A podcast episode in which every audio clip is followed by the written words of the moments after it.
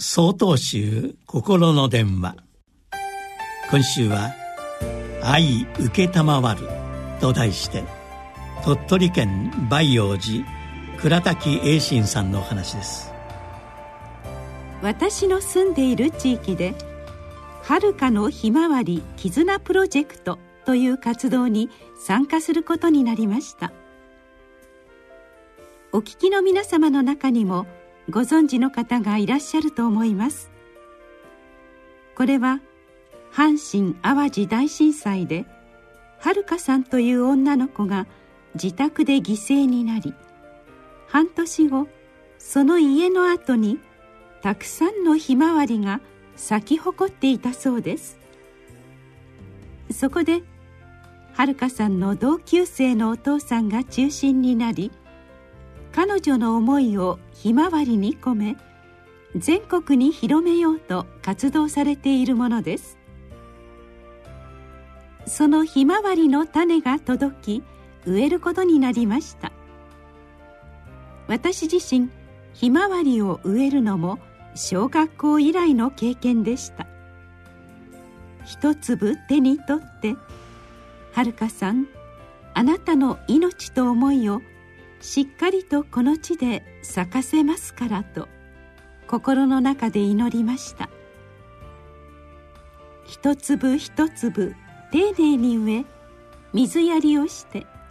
最後に参加者全員で花が咲くことを願いました。本年曹洞宗は大本山総持寺二祖賀山定石禅師様の650回大恩期の年にあたり「愛承る」と書いて「創上」のテーマのもと各地で禅師様のお徳をたたえる法要が行われました。賀山禅師様が経山禅師様より受け継がれた見教えを確実にお弟子様へと正しく伝えられたことが現在の曹洞宗の礎となっています私たちは2500年前より伝えられた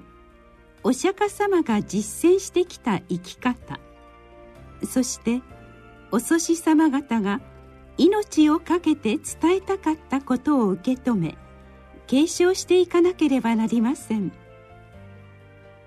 姿なくともその思いの種をまき丁寧に育て花を咲かせることをそれぞれの場所で実践していく。そのような愛承る行動を努めていきたいものです。この夏はるかさんのひまわりは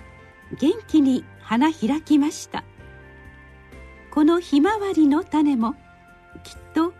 新たな環境で彼女の命を継承してくれるはずです。10月27日よりお話が変わります。